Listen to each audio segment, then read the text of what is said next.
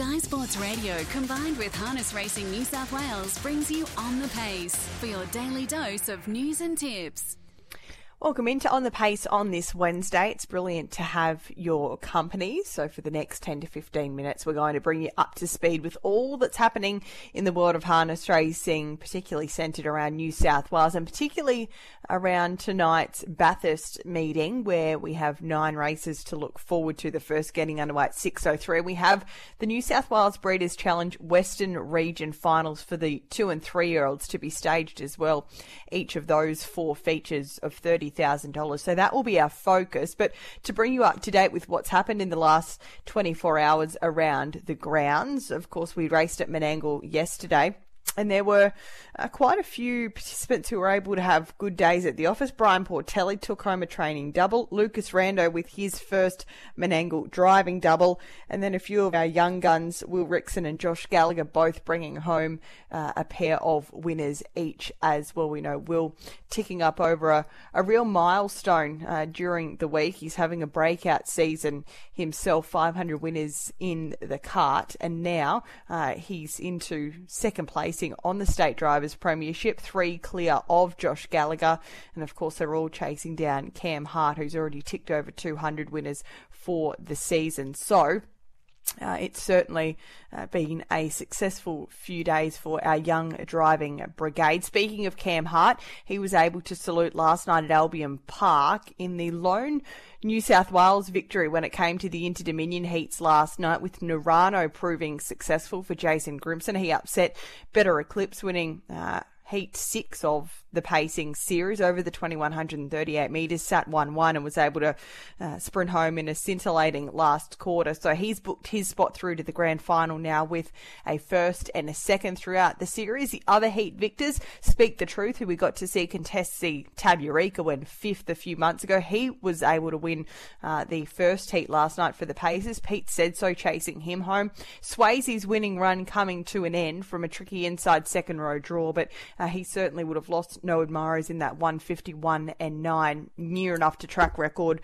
performance over the 2100 metres. And the winning run of Leap to Fame continued. He made it back to back heat successes. A narrow victory in the end, only a head margin over Spirit of St. Louis, who was able to bank some all important points. And Our Money Rocks running a really bold race back in third. Uh, he certainly is putting his name in contention for a grand final berth. And in the trotting division, Olivici was able to get the job done, setting a new track record of 156 and 2, nosing out Queen Elida. She was far better on night two of the series, and Just Believe was quite phenomenal in his victory remaining unbeaten in this Inter Dominion series so far, defeating a game Plymouth Chubb and a little margin back to Mufasa Metro back in third. So, uh, fields for Saturday night's third and final rounds of Inter Dominion heats have been released, as have the markets.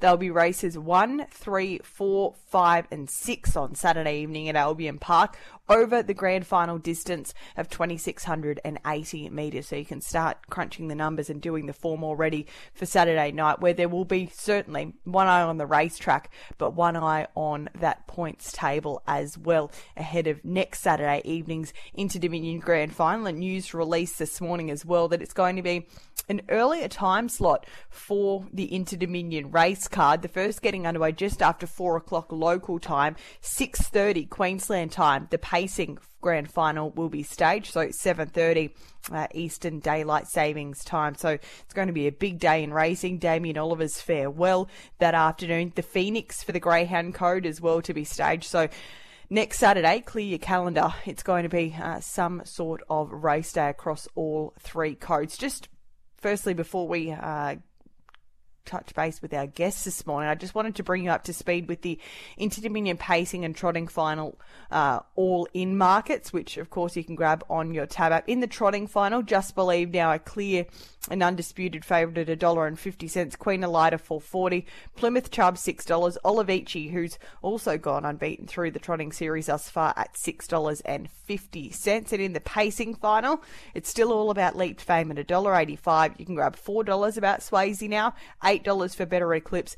The big shortener has been Narano. He's now into $10. So all of those markets available, as well as the heats on Saturday night with Tab as we speak. We raced at Menangle yesterday, but we also raced at Young last night. There were certainly a few hurdles to overcome as the night progressed, but our guest from the pace this morning was successful on that card of racing, that being James Lockheed He steered home Better Be Right in race number seven, and he's also got quite a keen book of drives tonight at Bathurst as well for that strong card of racing, and he's been kind enough to find some time for us this morning to preview those drives. Good morning to you, James. How are you?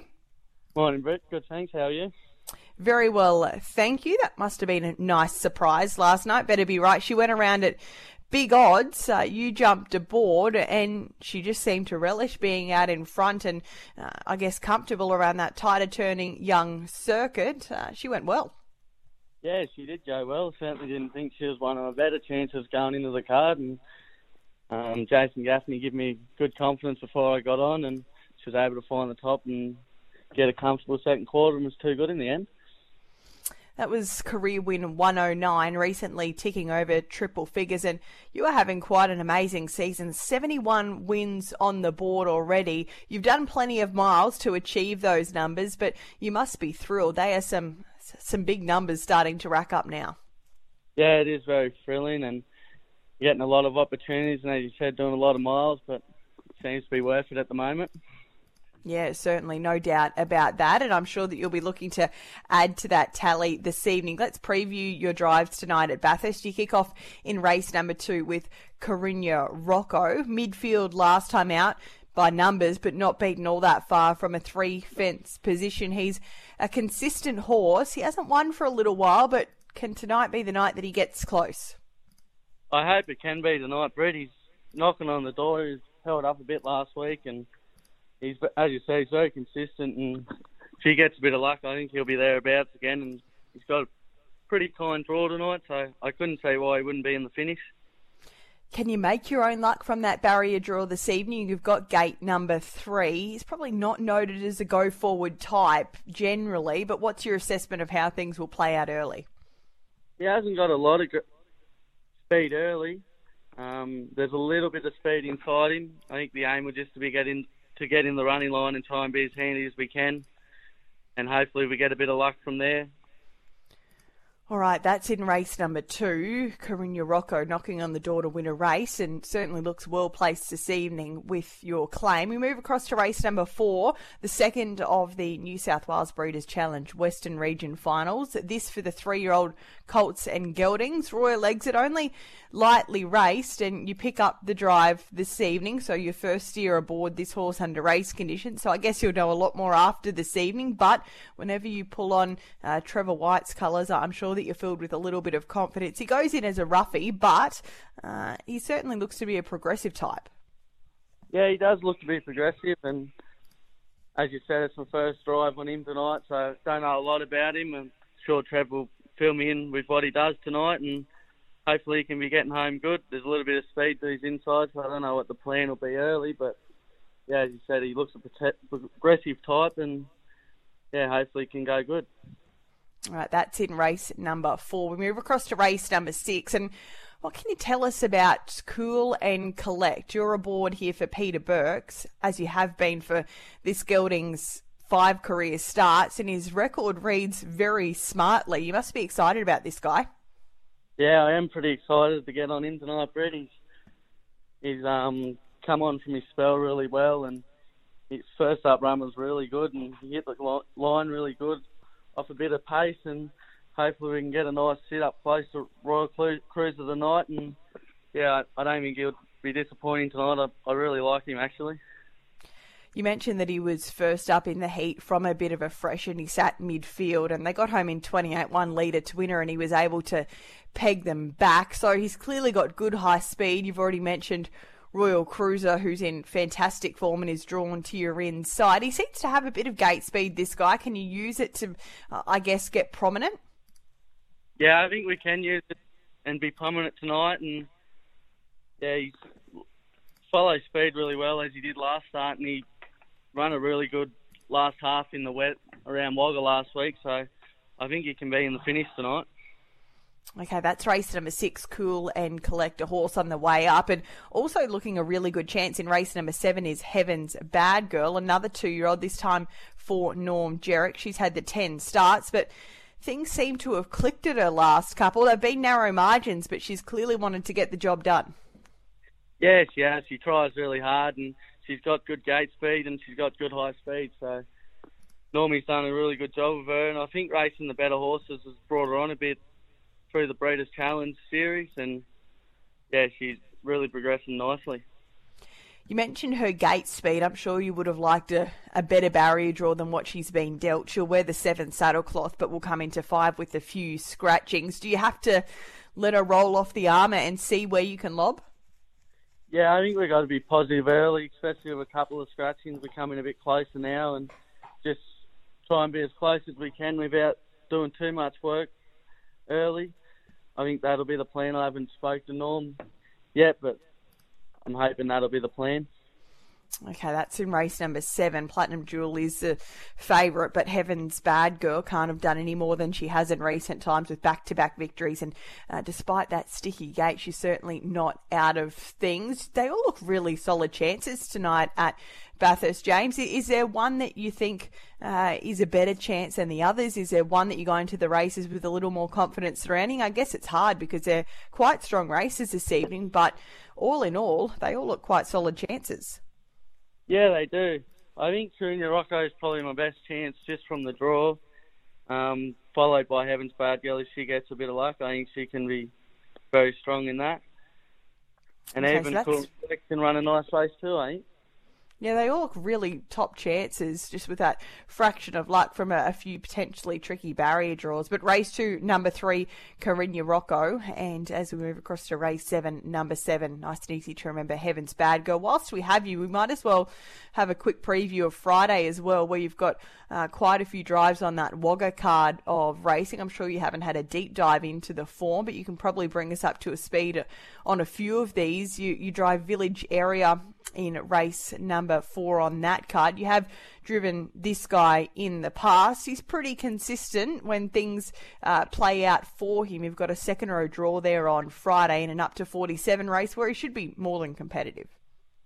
Yeah, that's right. He should be more, more than competitive, and he's got really good speed, so 10's probably not a bad draw for him. If he Yeah, can be that's- see him getting home pretty well in that. Yeah, race four, village area, so he could be uh, coming into contention late. Blackart, I thought this guy's performance last time out was quite solid. He was a bit of an eye catcher. Yeah, he was. He's come off a long break and he's getting fitter with every run. And I was really happy with him last run. He sort of got strung up in a bit of traffic and he hit the line really good. He's probably a bit unlucky he didn't run second.